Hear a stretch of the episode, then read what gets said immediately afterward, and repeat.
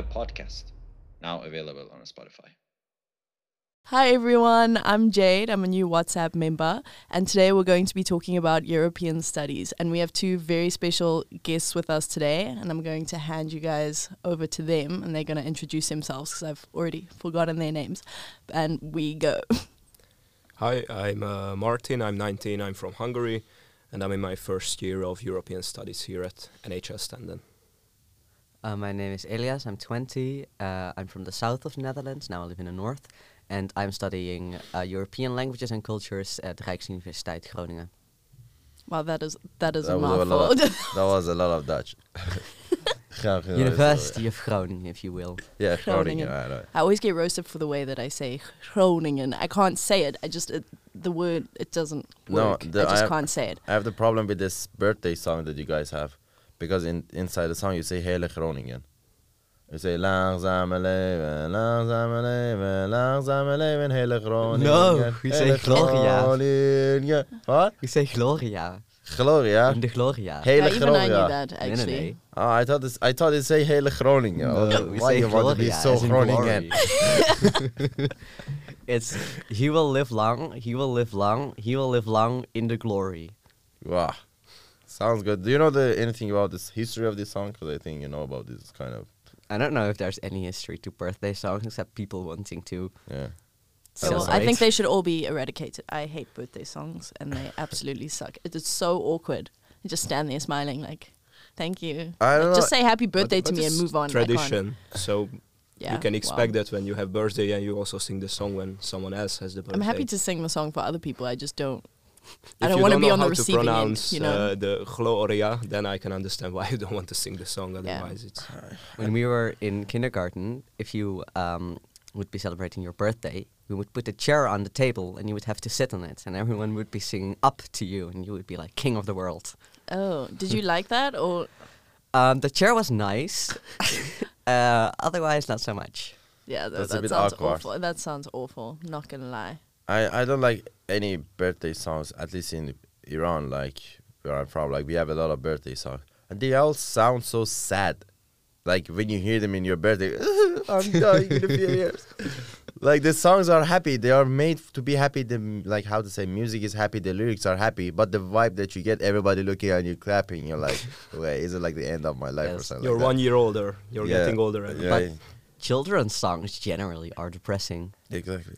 In Hungary, they are not. Oh, in the Netherlands they are. We have this one song about frogs that are dying from cold and hunger, uh, but it sounds really happy. That's horrid. How can it be happy? Okay, I can't is this? sing, but I will sing, so prepare yourself. Uh, er zaten zeven kikkertjes al in een boerensloot. De sloot die was bevroren, de kikkertjes half dood. Ze kwekten niet, ze kwakten niet van honger en verdriet. Er zaten zeven kikkertjes al in een boerensloot. And it It does, basically it sound there were seven heavy. frogs in um uh, yeah I, i'm not sure how to slant- how to translate boerensloot but basically in the water and they were sad and hungry and they weren't quacking and they were almost dead Oh, shit. Okay, but it sounds it sounds happy right it does sound yeah, heavy. it sounds happy. yeah maybe it is because children need to learn accept their faith Yeah, Sweet. okay, true that. Beautiful, beautiful. But something that basically the fundamental of this podcast is because you two are studying European studies, and you both are interesting people. Like I already know Elias, and this guy always shocks me with the things he does. He's one of the most interesting and most weird people I've ever seen in my life. Weird in a good way. thank you so much And yeah, so first thing first, Martin, why European studies? It was a hard decision to make because I also applied for international business. But at the end, I figured out that I'm more interested in, in the history and politics part of studies. Mm. Even though I'm also interested in economics, I think it just better fits my personality. What is European studies? I actually, I don't, I have no idea. Like, what do you guys, what do you guys do?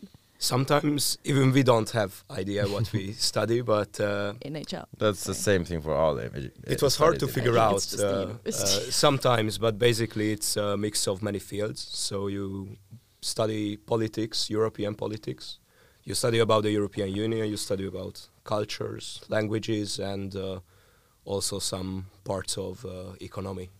Wow, that sounds like quite a lot of content. Yes, Is uh, it like projects? projects? we have projects too. Um, first period, uh, we had to make our ideal European Union.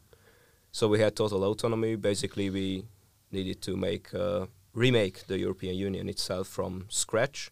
in a way that you thought would be better, Yes, and that goes for from like a government's point of view. Like- uh, the total composition of the union. So basically, how elections are working, how you how you exercise your power, uh, how are the three branches separated: judiciary, legislation, and uh, executive, and how are uh, they uh, working in a global scheme. So maybe they have some kind of uh, trade relationships with uh, other countries. You know, for example, Norway is not in the European Union, but they are in Schengen. So these kind of debates. That's really interesting. Do yes, you, I really like that. but like, oh, do you get into arguments with people in class? Like maybe people that don't, because I know that politics is quite a sensitive topic, and Yes, if you're dealing is. with if you're dealing with politics, I imagine that it must be quite interesting to hear other people's point of view, especially in an inter- international environment, right? Because everyone comes from a country that's run in a different way. Because uh, in Hungary, generally people are more conser- conservative than uh, the people are in the Netherlands. So that's true for me. And uh, I was in a group with uh, three other people, two Dutch guys and one German guy.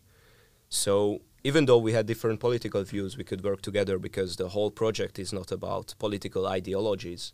It's about constructing uh, a governmental structure. So you actually not getting into party politics and uh, actual topics, for example, about uh, how to uh, run the economy, because that's uh, the job of parties. You can just design that it's not a, uh planned economy like Okay, uh, it was yeah. in the Soviet Makes Union, for example. That would be really interesting to hear everyone else's Brilliant, kind of. point of view. But I wonder, like, what's the exact point of like asking you guys to make your ideal European Union? Like, w- w- I mean, I know there is a learning curve inside it for sure, but First, we had the the classes, the theoretical classes about uh, European institutions. So we learned about uh, every institution, the Court of Justices, the Commission. Then we know how the current European Union works, and uh, the teachers also tell us uh, the the faults of the system, how it could be improved, and then we can put these theories into practice by uh, creating a hypothetical union. I think that was the uh, point of the whole uh, project to learn uh, how to improve. But uh, when we hand in our project, the teacher give us feedback. So if we did something wrong, they will say it. So it's not necessarily a better union; it's a different one. Uh, but you learn from it definitely because uh, mm. but also whether it's better or not is kind of subjective, right? it depends on on on like your anything, view. yeah, like Yeah. anything creative. Also, if you hand it in, it's all like subjective whether it's better or not. Like you might think that it's better, but your teacher doesn't think that it's better. Yeah, and of course That's kind of uh, hard to judge, though, right? but it's really hard to rate uh, these projects. Like generally here I at imagine. NHL, and then I think we can agree that rating these projects can be sometimes Yeah. hard. And when you get your grade, you don't understand why you. Because you know that sometimes it's grade, a, right. a bit, bit personal. Like the person who is assessing you, maybe it doesn't match their taste. For example, yesterday I had my defense for my project, and it's about a brewery. So one of the like we have to give in CSR is you know what is it corporate social responsibility is something for the companies like uh, how much they take from the earth they give back you know to make some kind of a balance between this kind of sustainable stuff. It's with it's in dimensions of like human which is like trying to make people life better also earth like using less less sources and also profit which is like gaining more money and stuff for themselves. So anyway we had this csr initiative for our brewery in the project that i say like they can make some kind of bread and then the money that they earn goes to a charity for cancer because cancer in netherlands is really high. And the teacher was like no what you're doing is wrong because you're making beer which is the first reason for cancer in netherlands and then you're sharing the profit to the charity. So what you're doing is a bit two faced. And I had like around 20 minutes of debate with that guy to prove him that what we are doing is not wrong. So what I'm saying at the end is like always this personal, like this taste thing exists in assessing this kind of projects. And I believe in your studies it's even more because you know businesses at the end there are some KPIs to measure it like based on I don't know how much money you can make for the business, how much attraction you can get. But for example, making your ideal European Union, I believe it's really hard to assess it if it's which one is really better. because uh, some people had totally different concepts. So the regular concept was you have you have uh, the founding members Mm. of uh, the predecessor of the Mm. European Union, six countries, the Benelux countries, France, Italy, and Yeah. uh, then West Germany, now Germany. And you figure out you want to do a federation, so Yeah. a looser cooperation, but still one country. You Yeah. want to do a union like the current European Union. It's not even one country. It's just an intergovernmental organization. But we, in our project group, we chose to do a super state. So it was actually one country with uh, with really close cooperation between the states, and uh, it got uh, really deep into the Mhm. topics. So even the teachers were surprised how detailed it was and how interesting the concepts itself Yeah. was because there are multiple uh, uh, politicians nowadays who are pushing for a multi-tier EU, so higher integration in in some levels. Yeah. Because France and Germany, for example, they want the union to be a closer cooperation, but Hungary, on the other hand, they really don't want that. But What is your opinion, of, for example, based on the things that you've learned till now, how you can, how to say, like predict the European Union, which side you think it will go? Just your personal opinion. I think it's uh, really hard to uh, predict, considering that I'm a student and not an expert. But Yeah, yeah, my personal view is that uh, I think uh, the union itself will uh, change in the future. It won't stay like this because it's not working uh, uh, perfectly. What- because How can uh, it be better? You think? I think uh, President Macron of France pro- proposed the idea of a multi-tier Europe. Maybe he wasn't first, but he was, I think, one of the biggest names in politics who uh, supported that idea. That you have closer integration in, for example, the founding six countries that I mentioned previously. Then you have a second tier, which is uh, maybe uh, free trade Yeah. or uh, movement of, of goods, the four freedoms. Uh, so you ha- can have that. Maybe you add uh, Spain, Portugal to that. Yeah. Maybe the United Kingdom. But there are some Eastern European countries who are uh, a bit uh, lacking behind Yeah. economic-wise, I think, and they don't want to uh, be totally integrated into the union. So, for example, Hungary doesn't want some EU regulations Yeah. they want to uh, escape those, but they can because uh, each regulation is true for the 27 members of the union. Yeah. I think I also heard about it. Like some Balkan countries, they are like not do- doing their rules in the right way, and Yes, exactly. Because um, I don't know if how, how much you're into uh, uh, reading news about the European Union, but not uh, at all. uh, then I will tell you just shortly. So a few uh, weeks ago, maybe a month ago, there was Yeah. news that uh, Bulgaria and Romania was rejected from Schengen. Schengen is the free travel Yeah, yeah, uh, zone of the European Union, but at the same time, Croatia applied and they got accepted. So it's uh, yeah, some Eastern countries are Mm. lacking behind in in some aspects of Mm. development, but some are not. So it's uh, really difficult to uh, just hold back together uh, these 27 member states because they are just yeah, way different from each other. But it's really brilliant as a someone as someone who came from Iran, and I think Jade also had kind of the same experience because we came from outside EU. For us, it's always impressive that with one ID card you can go to fucking a lot of countries. I think that the way that all the countries are run in Europe, well, not all of them, obviously, I haven't been everywhere, but all, the countries that I've been to, I think that they run really well. And I mean, like the biggest, um, the biggest shock that I had is that a lot of people like to complain about the way that their country is structured and the way that it's run. And I mean, I come here to the Netherlands and everybody's complaining. They really hate their government and everything is just horrid. You know, actually, I was in this room and I said this on this podcast for NHL Stenden, and I said, I'm so surprised at how everything just works in this country. Like, I find it so. Went absolutely viral on TikTok. People were not happy. The Dutch people were not happy that I said that, oh, wow, everything is so nice here, it works. They were like, no, it doesn't work. And everyone wants to, like, be like, no, it's horrible, it's horrible. I'm like, okay, you guys, let me humble you. Come back to Zimbabwe for a week and then come back here and tell me your Yeah, tell me about the structure of your company of and your government. yeah. Tell me, tell me about it. But it's it's really int- but you two are not studying the same thing, No, we're right? not. You, what are you, what are you studying? I'm studying uh, European languages and cultures. So it's more focused on languages, also a bit about politics, but more focused on languages. and do you just learn all the languages, or what? What's that about? Like, you- Uh, so you choose a major language. Uh, you can choose Russian, Italian, Spanish, French. Uh, we used to have Finnish, not anymore. Uh, and I chose uh, to do Russian. And then you have uh, three main courses, which are politics, linguistics, and literature. oh my goodness, that sounds really like a lot of debates happen in class, right? Yes, yes, absolutely. That's so because interesting, as you uh, as you said, Dutch people like complaining, and we do that. I mean, am I wrong? No, Okay. You There's know what's people- the thing? Like everybody like to complain, even if you live in the best place in the world, you like to complain at the end.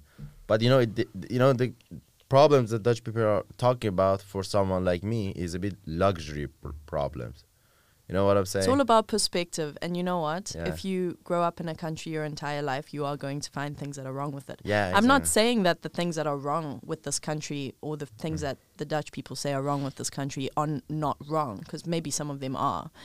But I feel like that's a nice problem to have instead Yeah. of, you know, something a lot more major. There's always a space for improvement. For sure. Always. Yeah, but if Dutch people couldn't find anything to complain about, they would complain about not finding anything to complain about. no, the weather is always there. Don't worry. Oh yeah, the weather the weather is always there. Yeah. So how many languages do you speak? oh, I'm not sure. Wait, I speak uh, Dutch as my native language. Then I speak English as my second language.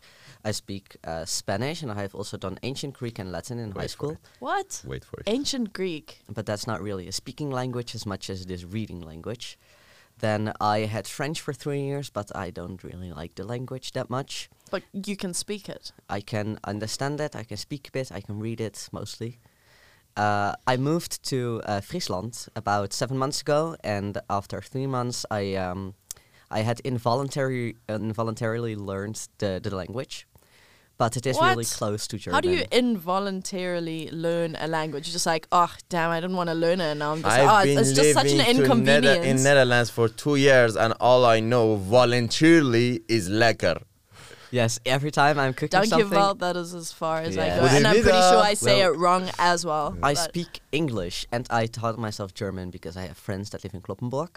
So they speak German, so I just had to speak German, which uh, uh, the two languages are both Germanic languages, so they're really close. And Frisian is uh, basically a mix of um, some Germanic aspects that you have in German and Dutch, and some Old English aspects. And combining my knowledge of the languages that I already knew, I just had to learn some new words, some new pronunciations. And I still do have like an accent in Frisian, but I can understand it, I can read books in it, I can write it, I can speak it. That's really impressive. So what? That's five, six. You have more There are definitely more. Chinese. You know, I did uh, Mandarin you just- for really? Oh my! yes, Mandarin for two years. Isn't high that school. the hardest language that you can learn? It Mandarin? depends on what is your first language. Oh my god! I think if it, your first language is something other than Mandarin, then I it's the feel hardest so language in the useless right now. He Yeah. speaks so many And languages. there is but more. how did you how did you learn all of them? Did you Well, go to those countries or mm, it depends. Dutch. you just uh, taught Duolingo? Not a thing for you, I'm nah, guessing. the, No. the Duolingo. Um, it- learns with those? yeah, it isn't. I think it's kind of about- just kind of just like it's kind of like Snapchat. I just want to keep my streak going. You know? yeah, exactly. How, what is your strike right now? On Duolingo, I think it's like a hundred and something. Nice. What are you learning? I'm really, if I'm being honest, not learning anything at all. This But is a game. it's literally like a game. I, I thought I was gonna learn Spanish. If you tell me Ah. to say one thing in Spanish, I can't can't say anything. in As if I talk really slowly in Spanish. Could you understand No, me? I can't even say. I learned nothing from that app. Oh. Because Nothing at all. Duolingo all. is like it's so it's too easy. I love their TikTok account though. Have you guys seen that? That is Yes. good marketing. I know Sorry, they play with their student. icons and stuff too, and they they're trying to make some affiliation with the. I'm telling you, they've probably got like a 17 year old running that account, and it is amazing. It is just the best thing that I've ever seen. Sorry, I'm always just like marketing. I, I Yeah, hate yeah. it. I hate it so much. Everything, everything I'm watching, I'm always just like, oh, that's marketing. Like every like billboard, I'm like, I know why they did that. It's horrible. It's the most annoying thing for my everyday life. Anyways, fine. I think I have move. the same kind of. Oh, sorry. You were, you were saying we you how you learned all of your Oh, how to speak all your Well, languages. Dutch is my native language. English, well, I learned in school and I learned online, obviously. Spanish, I learned in school, but I also have friends who speak Spanish, with whom I also sometimes speak Spanish. Um, uh, German, I learned because uh, that, that's another story. I biked to Denmark. Uh, so I spent about a week biking through Germany, and I met a lot of people uh, with whom I Why did you do that? the Just for biking fun? Denmark. That's his routine, actually. That's why I say this guy is the most interesting person. As much as his language catalog is weird, his sport catalog is just Yes. weird. I uh, swim every morning. I wake up at 4:30, Yeah. leave the house at uh, about uh, 5 a.m., What time do you go to sleep? 8 p.m. It's my bedtime. Jesus. This is like the this is the least student life. yeah, I don't really like the student life. I like uh, I like swimming, obviously. I like biking, and I like to go to different countries. And I don't like to spend my money on going out. If I could spend my money on a train ticket, Well, that's fair enough. mm. But you're Dutch, so you don't even have to. Ah, that's only for now. uh, yeah, if I go to different countries. But Yeah. Uh, over the years, I've also been trying more and more to travel as cheap as possible. And it has gone to a point that I've traveled to several places where I only had to pay for food. So that's that's nice. Oh my god, that's Yeah. amazing. Yeah. He does a lot of hitchhiking. Tell us about your experience with hitchhiking. hitchhiking, like how you got to know so it. So, uh, yes, uh, last week I actually went hitchhiking uh, with First, a, was it- sorry, sorry, because I didn't know it before I met you. Mhm. Maybe somebody else doesn't know Oh, it. What is hitchhiking. hitchhiking? Uh, hitchhiking Really? is uh, is when you stand next to the road, you put out a thumb, and basically you wait until someone stops for you and picks you up to You're not bring you. scared of getting like murdered or something, I have had a few questionable. or Yeah, there was this one guy uh, in Charleroi that is in the French-speaking part of Belgium. It is also the ugliest city of uh, Belgium. But I, I think it's is that subjective? Or No, you it just is- chuck that in there like it this is the ugliest city ever. Like I feel like it's a fact or something. It is not my opinion, actually. I like the city, but gener- the general consensus is that Charleroi is the ugliest city. Well, But I that's was not there. very nice. Anyways, Their, Yes. their airport is literally made out of containers. Yes. I was there. It it's it's ridiculous. So you also agree that it's ugliest city. Uh, I saw only three cities in Belgium: Antwerpen, uh, Brussels. uh, Brussels, and uh, Charleroi. But Charleroi was just ugly. I'm going to Antwerp. We have to go back to that conversation again. But for now, Okay. And um, there was this guy who stopped for us because we were trying to get to France. Um, and um, he stopped in the middle of the road. And people were just queuing up behind him. And he was speaking to us in French, like, I'm not going to France, but I'm going close. So you can come with me and then hitch- hitchhike further. And we were like, yeah, we, we understand, we understand. And he said, no, no, no, no, no. Listen to me. And he kept repeating it over and over until he understood that we understood. And by that time, people were honking, people were screaming, and we were like, "Just, just go. We Oh don't, we don't want to." So we were inside his car, and uh, he was listening to metal very loudly. Then he asked us, like, "You can pick a CD, we can put it on." So we were just browsing through his CDs, and at one point he screams, "Stop! Don't touch it!" So we were like, "Okay." And then he started telling us a story how he knocked off his mirror in a rage fit. And I was sitting next to him. So I was like, ah, can't This wait to sounds- get out of this this. sounds car. like a nightmare. I think I would just jump out of the car. Yes, to be honest, I would be so scared. There is no ways. I, I don't. The worst can't part do- is I yet to come. hitchhiking. Go, wait, wait, wait. Yeah, go on. I'm the really worst curious. part is yet to come. Um, we were on the highway, and at one point he apologized. Yeah, sorry, sorry that I'm uh, swaying so much, but I came from a barbecue and I've had a few drinks. This guy Oh. was drunk driving with us in the car, That's probably why he was so friendly. He's like, hey, let me help some people out. I'm going to pick you Yeah. out. Probably.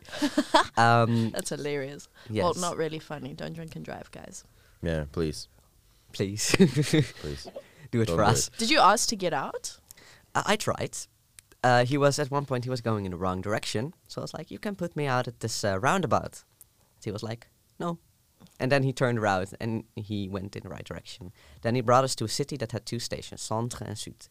And then uh, he told us, "Yeah, this uh, city has two train stations. Where do you want to get out, Centre or Sud?" And we were like, "Which station is this?" And he said, "It's Centre." And we were like, "This is good. Centre is good. You can you can let us out."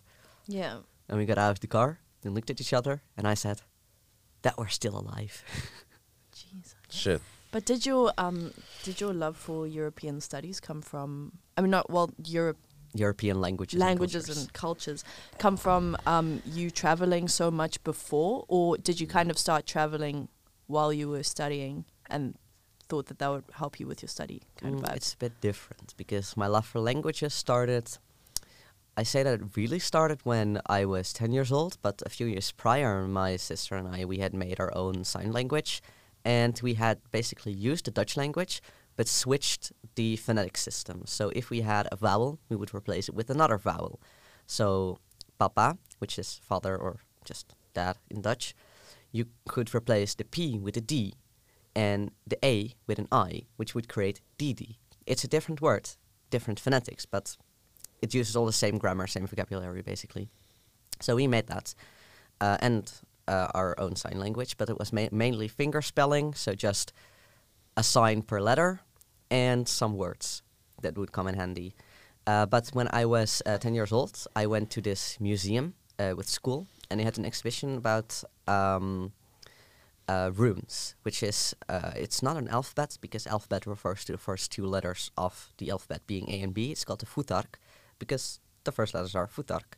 So they had um, an uh, exhibition about the futhark of runes, and um, I was so interested in that. And on the way back to school, I had learned the entire alphabet, and what followed was a five-year obsession with that particular language. I'm still reading books about it, and I managed to get my entire family to Norway to visit some museums about it. Wow. Yeah. So you kind of just really found this is this is my course, is what I want to study. Yes, and then I went to high school. My teachers recommended I do uh, Mandarin.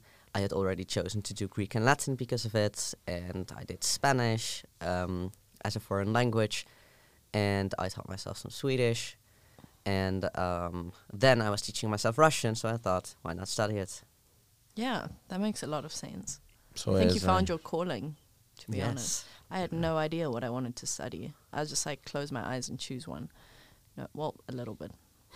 As long as my parents don't listen to this, it's fine. So, Yeah, huh. Throwing a dart. yeah, just But that's, but I mean, but you uh, learned a lot of languages, and between Yes. these languages, tell me some surprising and shocking moments about the languages that you learned. Things that you said, like, wow, this that's different from the other languages.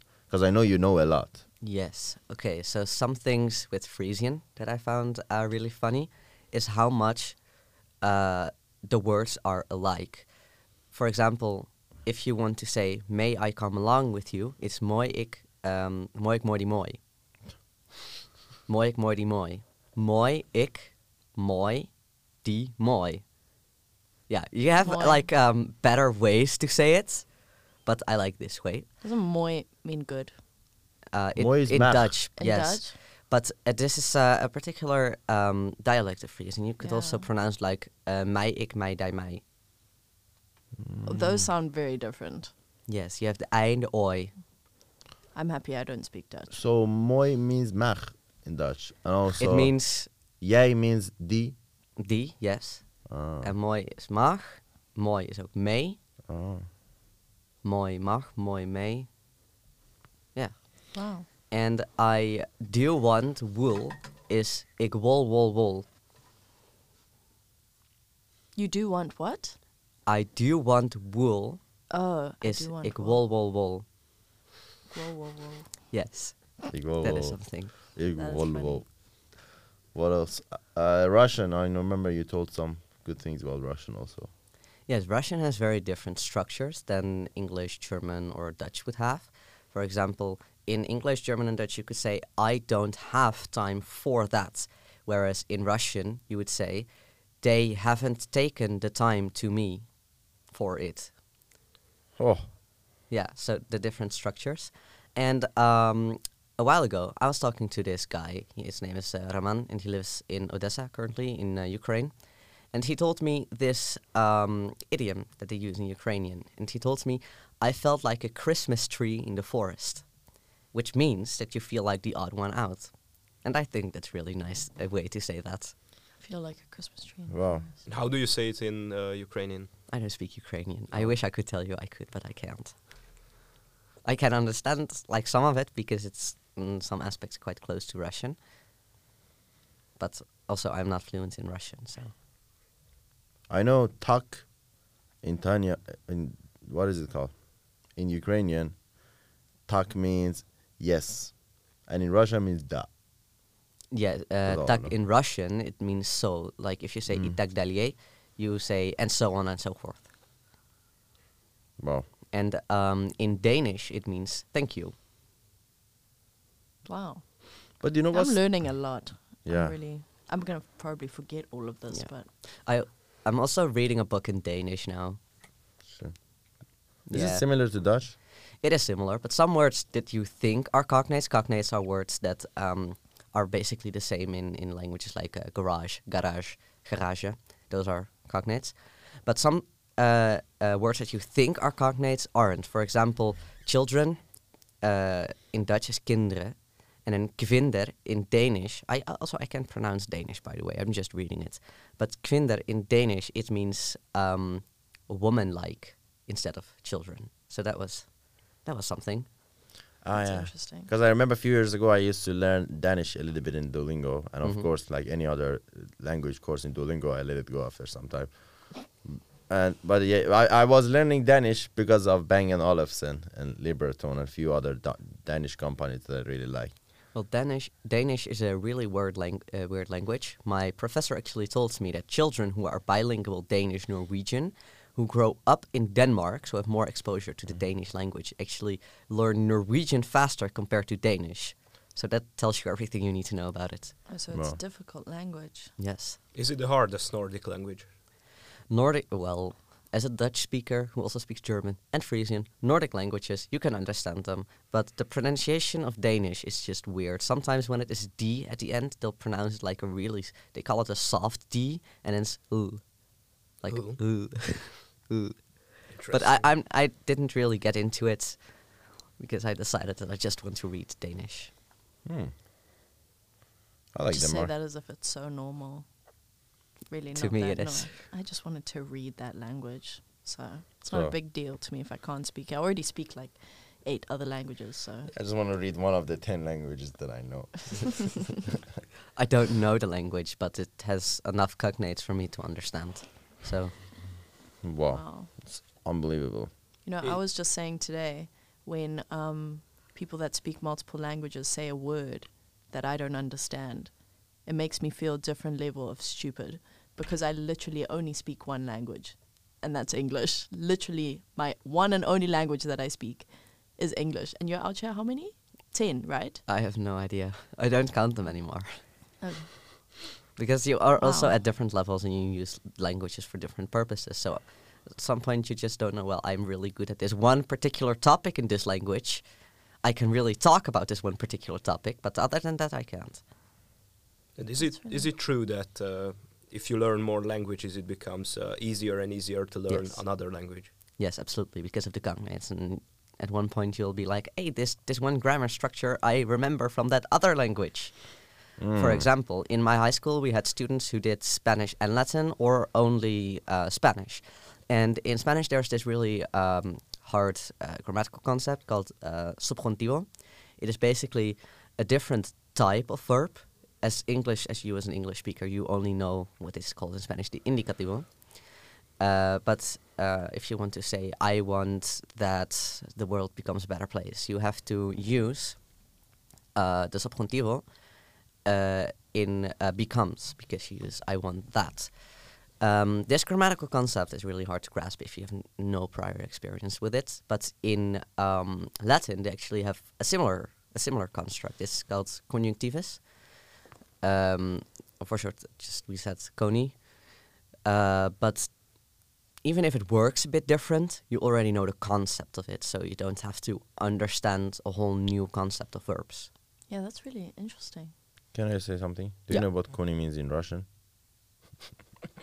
I will not go into it. That is also something that sometimes happens. You hear a word and in in another language, it's Yeah. just you shouldn't say it. So it feels re- like if I'm thinking in the language in which it's appropriate, I'm like, yeah, this this sounds normal. But if I'm thinking in a language in which it isn't, then I think, wait, Yeah. Wait, a, wait a damn minute. Damn, that's really Yeah. yeah. Yeah. I was uh, once listening to this podcast about uh, Russian, and they were talking about crepes, like the French pancake crepe. yeah. But this guy was American, and he pronounced it like crepes, which is German for cancer. Oh. Problems of knowing 10 languages. Like, so, I, I mean, I'm thinking if you know 10 languages, then there's no word in the world, word in the word that you hear and you don't have any thinking about it. You know what I'm Oh, saying? there like, are. Most of my languages are from the uh, Proto-Indo-European uh, family tree. Uh, Martin here, he speaks Hungarian. That's his Uralic language, and I don't know anything about Uralic languages except that, like in Hungarian, you have um, vowel rhymes that in in word, the vowels are alike each other. So if you have a word with an e, then the next vowel will probably be an e too. Um, and that's an basically- example for like going down. Uh, megyek lefele. Yes. Lefele is exactly like. that sounded freeze. Arabic. Hungarian is a language that many people just make guesses about. We were sitting in a train Yeah. uh, to, uh, I think, uh, Eindhoven, Yeah. And we were talking in Hungarian with some of my friends. And uh, after we got off, some uh, Dutch people came and asked, like, uh, "Are you Portuguese?" And we said, "No, no, we are not." Then next day, same setting, they ask if we are Estonian, which is like more closer relative because I think they have some Uralic. Yes, roots also. Estonian, Finnish, and Hungarian are Uralic languages, and then we Mm. also have Basque, which is not uh, Proto-Indo-European, but it predates the origin of the modern languages. So I have a question. How are the Euro- languages in Europe generally categorized? Because I know there are like Indo-European Yes. languages. There are also. s- How is it? Can you a bit Yes. explain a structure? Uh, I will try to give a, a brief explanation because languages are categorized in two ways. You have a tree and a map because languages are not only influenced by the language that they come from, but also by the languages that they're surrounded by. For example, um, in Dutch, we don't have a Dutch word for online. You just say, ik ben online. Um, so um, I will go over the tree. You have Proto-Indo-European, which is um, basically just Sanskrit, um, Latin, and Greek, and from that everything sort of came into being. Then we have the Germanic tree, which includes uh, English, German, Dutch, Frisian. We have the uh, Romance tree, which is Portuguese, Spanish, Italian, uh, Romanian, which is uh, an outlier uh, geographically speaking. We have Hellenic, which is Greek, Uralic, but that's outside of the Proto-Indo-European uh, tree. Then we have the Baltic uh, languages, which come from a Balto-Slavic. Slavic languages, and then you have West, East, Slavic, and then you just go into more detail until you, until you're left with one language. But Baltic and Slavic languages are under the same tree, because they sound kind of similar. Like Uh, well, they are uh, both from Balto-Slavic, but Yeah. at one point they split into Baltic and Mm. into Slavic.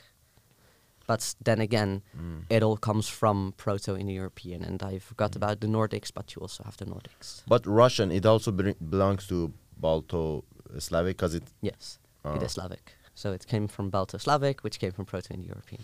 Mm, really interesting, actually. It's- Yes, Do you know anything about Persian, my No. language? I don't. I'm really curious to know where did it come from. I mean, I know it's quite old, like I don't know, 4,000, 5,000 years old. Yeah.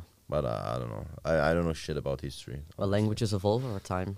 Yeah. The language that was spoken in the south of the Netherlands between the year 1000 and 1200 is called Diets, which is phonetically similar to Deutsch because it also had some aspects that Mm. German still has today that Dutch doesn't have anymore. For example, um, cases.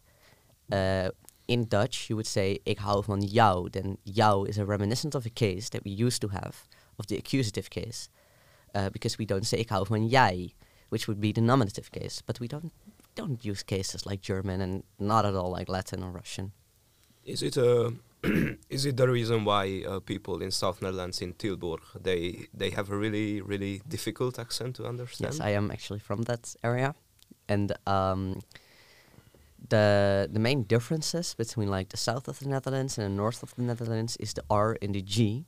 The G in the south is pronounced really softly, like almost just a puff of air, and in the north, well, I'm not from there, but it just sounds like you're chipping wood or something, like ah. Exactly. Well, that sounds so Dutch to me. No, I'm kidding. yes, yes, yes. That was so. Uh, and the R in um, it's also uh, an accent of prestige. I should mention. If people talk with uh, with the R sound, they probably come from rich family. Um, then uh, from the south, we just say the R in the back of our throat, which is more similar to French uh, sound. And then you also have the R sound. But yeah, But listen, you blow me away right now. That relation between rich family and R. Can you elaborate on it? Because I'm really Yes. impressed. What do you mean? Uh, so, um, a long, long time ago, in the time of colonialism, the Netherlands was uh, sailing out to sea in in uh, in a in a search to spices and people to sell. Um, I will not go go go further into it, but yes, uh, Go on. the people who did this, they were mainly from the west side of the country because that is close to the sea. Uh, so all the major cities like The Hague, Rotterdam, Amsterdam, they are in that part. So these people obviously were also the richest people of the Netherlands, and that particular area had that accent. So over time, the R sound became associated with wealthy families. Shit. It's kind of the same as like the Queen's English. People say that if you speak the Queen's English, that kind of really proper British accent, then that's associated with Is it like rich families. Top Gear uh, thing host? do they talk? No. No, they don't. They probably talk the like cheapest way. No, th- that's just British no, accent. but honestly, like there are so, and I've I've actually always wondered if it's the same in other languages. But there are so many different accents in English, right? I mean, Yes. you've got Australian, mm-hmm. American, whatever, but just British accents, purely British accents. How many different British accents there are? It's ridiculous. I mean, I hear someone speaking another language, I completely shut my ears. I can't hear anything. I'm not even listening. I have no idea what but you're you saying. only have a. You also have a British accent. I can say. I mean, people from See, Zimbabwe. that's the thing. The Zimbabwean people, they have a, I don't know what kind of accent. We're just a little bit confused. But, I mean, we were con- con- colonized, colonized Yeah. by British people, so I guess it makes a lot of sense. But I was always wondering, are there s- such a big variation of accents in other languages as there are in English? Mm, that kind of depends. In the Netherlands, because it's, it's my first language, I can distinguish many, many accents. Also, uh, my town that I uh, come from, it is basically split into two by a quote unquote uh, river. Uh, but it's like two meters wide, so not really a river. But on the left side of the river where I come from, we have a slightly different accent than on the right side. So that is that is also a difference. It's weird, right? Why Yes. can't I just? I find that so difficult to grasp that people in other languages have different accents. Like I would have a really, I would, I suppose I would have an English accent in whatever language I spoke, just like other people that speak other languages have an Yeah. accent to me in English. I think so. Because Strange. I don't know. Weird word. Can say. Yes, but accents. Um, there's this uh, ideology uh, surrounding languages in which one accent sh- should be better than another accent, but um, it is actually like uh, in American English you have uh, the way that uh, black people speak. I believe that it's called a A V E or A V E E. I'm not sure, but uh, that is a particular way of speaking uh, that is associated with lower class people uh, because of racist stereotypes, and um, this accent has less prestige than a standard American accent or whatever, whereas that is that doesn't have to be the case. Yeah, I think. Well, a lot of what you're studying is stereotypes, right? You Mm, can't really study it without. Mm, Not really. It is mostly about um, just, you know, the literature part is about understanding why people say But uh, like linguistics. the linguistics part. Yeah. Mm, well, you have different types of linguistics. For example, you have theoretical linguistics or neurolinguistics or applied linguistics.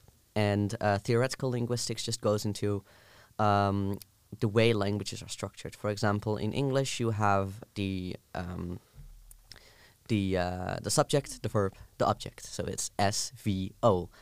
But uh, in different languages, it might be uh, the other um, sequence because you say I am happy, not I happy am of happy am I. Um, and in Dutch, this is actually even more difficult because we have certain words after which the structure changes. Because uh, the word for because, we have two words for because, want and omdat. Mm. And if you say On that, then it changes. yes, because uh, because if you say Well done. Impressive. Give Very me the good. passport. Give me the Dutch passport. Come on. How else can I prove myself? have you failed to marry a Dutch woman? Well, I married a few uh, at the weekend in the club. Oh damn! But it it, Nice. it didn't work out, or Obviously no, we not. just divorced in the club. Usually. oh, so you get married in the club and then divorced in the club. okay, So- move on with the topic. I'm sorry. Uh, the the where were we? Oh shit, I know. I know we were talking about omdat and oh yes. in Dutch. If you want to say because I am happy and you use want, then you have to say want ik ben blij. If you say because I'm happy and you use omdat, you say om omdat ik blij ben. So you change the words. Damn.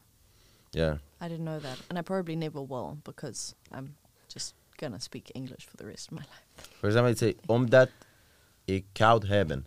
Ik koud heb. Omdat ik het koud heb. Because I have it cold.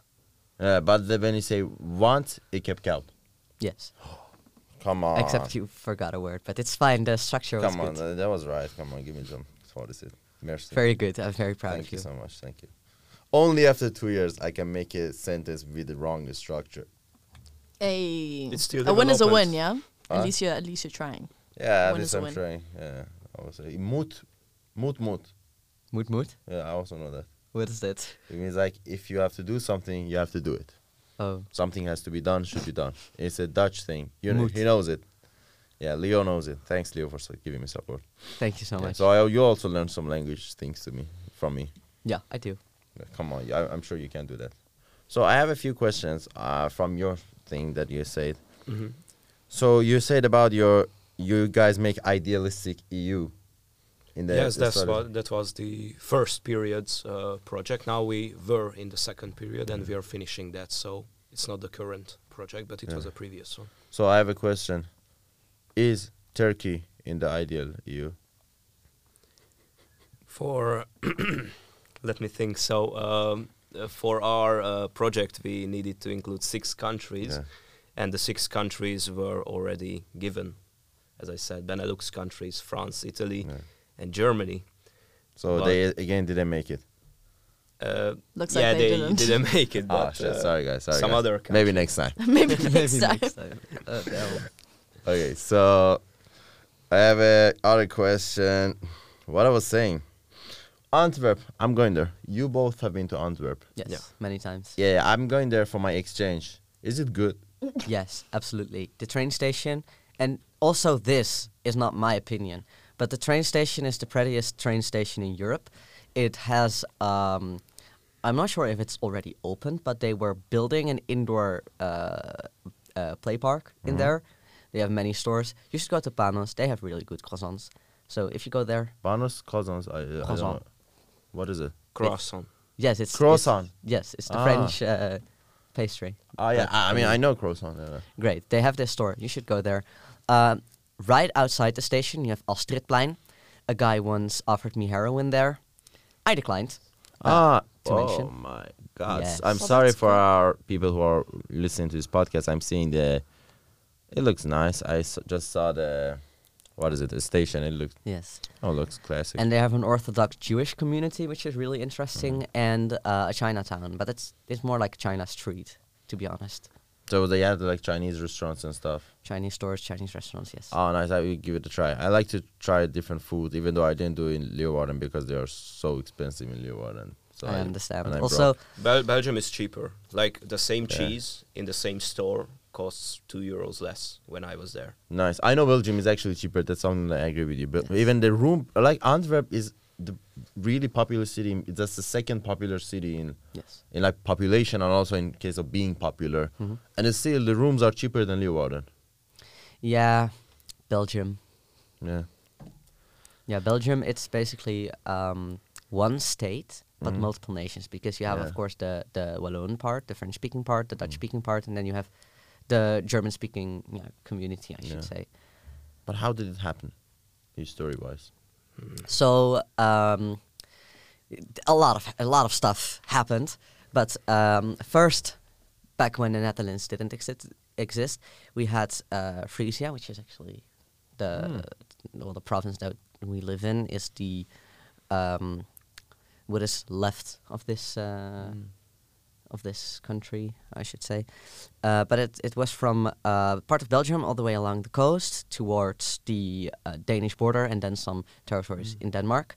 We had um, where I um, origin- originally from, Hertogdom Brabant, which was it was big and separated. Like it didn't have a clear border. Just other countries or other territories were running through it. And then uh, you had France. And at at first uh, in France, not everyone spoke French, but at some point uh, they were like, well, from now on everyone's gonna have to speak French because we are France. So that happened. And then um, as the Netherlands, we occupied Belgium. And we were like, okay, well, we are Dutch, so we are going to speak Dutch. And then Belgium came, came into being half Dutch, half French, and a bit of German. Shit. That sounds very confusing. Yes, they also have two national anthems, In two different languages. two different languages, yes. Thankfully, I'm They going to Dutch like Park. they Dutch should be Park. like Zimbabwe. We have one national anthem, and we sing one verse in English, one in Shona, and one in Ndebele. what are the Shona? Is it like the original la- languages from there? Yeah. So- So it's like we sing first verse in Yes. English, second verse Shona, third verse Ndebele, Mm. which is, uh, I think it's a good solution. I would In rather Ne- have that than two national anthems. Yeah, well, in the Netherlands, we have one national anthem, Wilhelmus, and then um, some provinces, I'm not sure if all do, but I know at least some do have their own national anthems. Uh, but the Netherlands, well, Kingdom of the Netherlands has uh, three official languages: Dutch, Frisian, and Papiamento. And um, well, the national anthem is in Dutch, in Dutch only. But we do sing about uh, about Spain for a bit. Huh? Have you heard the techno version of the Dutch national anthem? It's I haven't, but I. Dun, dun, dun. I love that. I love it so much. It's great. They I should did, play did it. In the, hear it. It's it's an interesting concept. But I think it's great. which language you think is the harshest? Because I, I see a lot of Instagram videos. I don't know. People are biased against German. They always say Yes. German is so harsh. But you know, like ten languages. Which language? Mm, it depends on how you would define harsh, because in Dutch, you, of course, in certain uh, accents, you have the really hard Mm. uh, G or the really hard R.